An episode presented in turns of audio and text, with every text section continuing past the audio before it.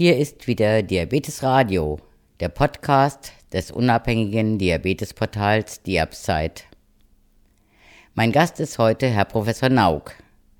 2007 habe ich mit ihm ein Interview geführt zur neuen Wirkstoffgruppe der Incretin Mimetica für Menschen mit Typ-2-Diabetes. Heute gibt es SGLT2. Herr Professor Nauk, Incretine hatten wir schon mal vor langer, langer Zeit ein Interview. Jetzt gibt es eine neue Wirkstoffklasse aus der Gruppe der Incretin Mimetica, die SGLT2. Was heißt SGLT2?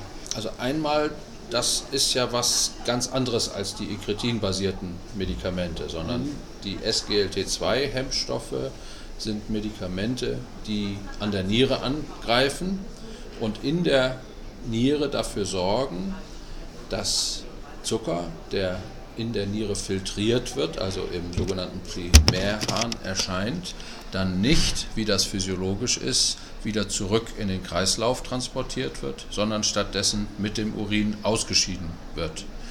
Das heißt, wenn man eine solche SGLT2-Inhibitorentherapie durchführt, dann erscheint plötzlich deutlich mehr Zucker, Traubenzucker im Urin der Patienten, die so behandelt werden. Und das heißt, dieser Zucker verschwindet aus dem Kreislauf, der Blutzucker sinkt.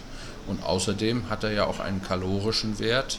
Das heißt, in dem Maße, wie Zucker ausgeschieden wird, ist ein Anreiz dafür da, Gewicht zu reduzieren. Und das ist auch genau das, was die klinischen Studien mit SGLT2-Inhibitoren zeigen, dass die Patienten einen niedrigeren Blutzucker entwickeln und auch abnehmen. Das klingt jetzt fast wie ein Wunder und fast wie ein Freibrief für Typ-2-Diabetiker, Zucker essen zu dürfen, weil den können sie ja wieder mit den Tabletten dann einfach ausscheiden.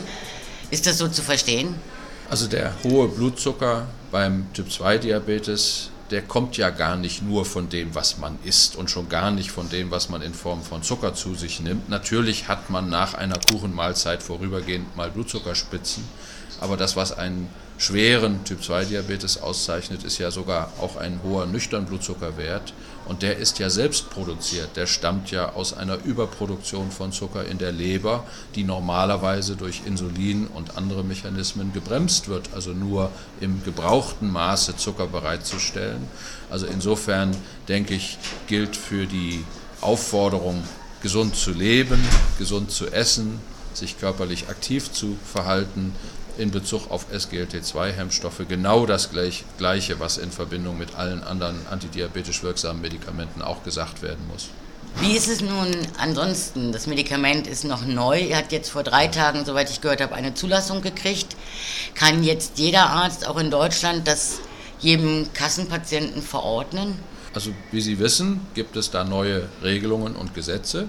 Und es ist in der Tat so, dass am Beginn eine Firma einen Preis festlegen kann und dass es zu diesem Preis dann auch in den Verkehr gebracht wird und zunächst einmal auch von den äh, Krankenkassen erstattet wird, aber dass dann ein Prozess eintritt, wo der gemeinsame Bundesausschuss mit den Firmen einen Rabatt verhandelt. Der Rabatt richtet sich danach, was das neue Medikament mehr kann als etablierte Diabetesmedikamente, die wir schon auf dem Markt haben.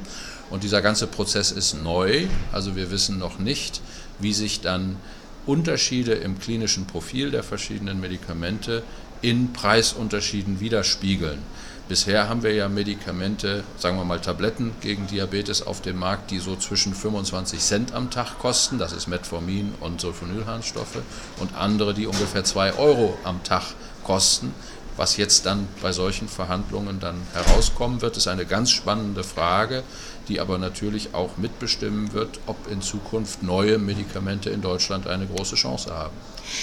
Würden Sie denn sagen, Herr Professor Nauk, dass das neue Medikament, die neue Wirkstoffklasse in Tablettenform für jeden Typ-2-Diabetiker ideal ist? Oder würden Sie bestimmte Gruppen sagen, für die ist das besonders geeignet?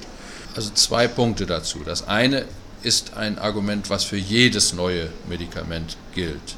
Was wir wissen, ist, dass es den Blutzucker senkt. Was wir nicht bewiesen haben bisher, ist, dass es Diabetesfolgeerkrankungen verzögert oder gar verhindert. Das ist natürlich das Fernziel einer Diabetestherapie. Und da werden wir auf Studienergebnisse warten müssen.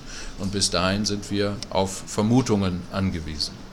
Das Zweite ist, dass diese SGLT2-Inhibitoren, das Dapagliflozin, was jetzt die Zulassung erhalten hat, als erstes seiner Klasse, aber auch alle anderen, über die schon Studienergebnisse vorliegen, machen gehäuft durch den Zucker im Urin Infektionen im, äh, im Genitalbereich, insbesondere bei Frauen. Da sind das häufig Pilzinfektionen und je nach Studie sind bis zu 20 Prozent der Frauen von solchen Komplikationen betroffen. Das ist nun nichts Lebensgefährliches, aber es ist auch nicht schön. Und ich denke, spätestens, wenn jemand das mehrfach unter einer solchen Therapie bekommt, also nicht nur eine einzelne Episode, sondern man muss damit rechnen, dass das dauernd wiederkommt, dann wären das nicht so geeignete Patientinnen für diese Therapie. Ich wage die Vorhersage, wir können dafür Risikofaktoren identifizieren. Zum Beispiel, wer früher schon solche Infekte gehabt hat, ist dann vielleicht besonders gefährdet.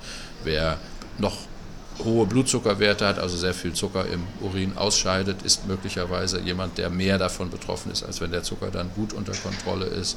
Es können Operationen im Bereich der Gebärmutter oder der Blase vielleicht ein prädisponierender Faktor sein. Und wir werden lernen müssen, dieses Risiko abzuschätzen und bevorzugt die SGLT2-Hämmer nur bei den Patienten und Patientinnen einzusetzen, wo wir glauben, dass das Risiko für solche Infekte niedrig ist. Damit haben Sie gleich eine Nebenwirkung genannt, die ja. diese SGLT2-Inhibitoren haben können. Gibt es weitere oder ist diese möglicherweise vermehrt auftretende Häufigkeit von Genitalinfektionen die einzige? Ich denke, das ist das Hervorstechende, aber wenn man sich den Wirkmechanismus anschaut, dass man vermehrt Zucker ausscheidet, mit dem Zucker wird auch vermehrt Wasser ausgeschieden. Das heißt, äh, damit man nicht irgendwann austrocknet, muss man dann entsprechend Flüssigkeit nachtrinken. Wenn das Patienten zum Beispiel schwer fällt, oder es gibt ja alte Menschen, deren Durstempfinden nicht mehr so gesund ist wie bei, bei jüngeren Menschen, dann könnte man dort Gefahren sehen. Das muss man aber im Einzelfall sehen, in den großen Studien, wo man also, sagen wir mal, hunderte von Patienten untersucht hat und natürlich auch auf solche potenziellen Nebenwirkungen geachtet hat, ist das nicht aufgefallen, dass solche Gefahren häufig sich dann manifestieren. Wo sehen Sie jetzt als erfahrener auch Diabetologe die Hauptvorteile dieser neuen Wirkstoffgruppe?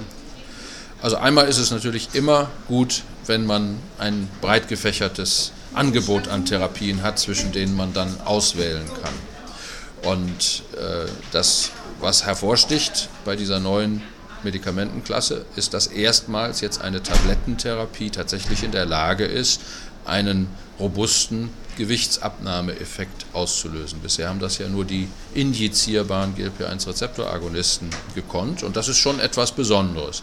Und das gleichzeitig mit einem niedrigen Hypoglykämierisiko, mit einer, sagen wir mal, anständigen Wirkung auf den Blutzucker und auf den HbA1c und noch einer zusätzlichen Blutdrucksenkung.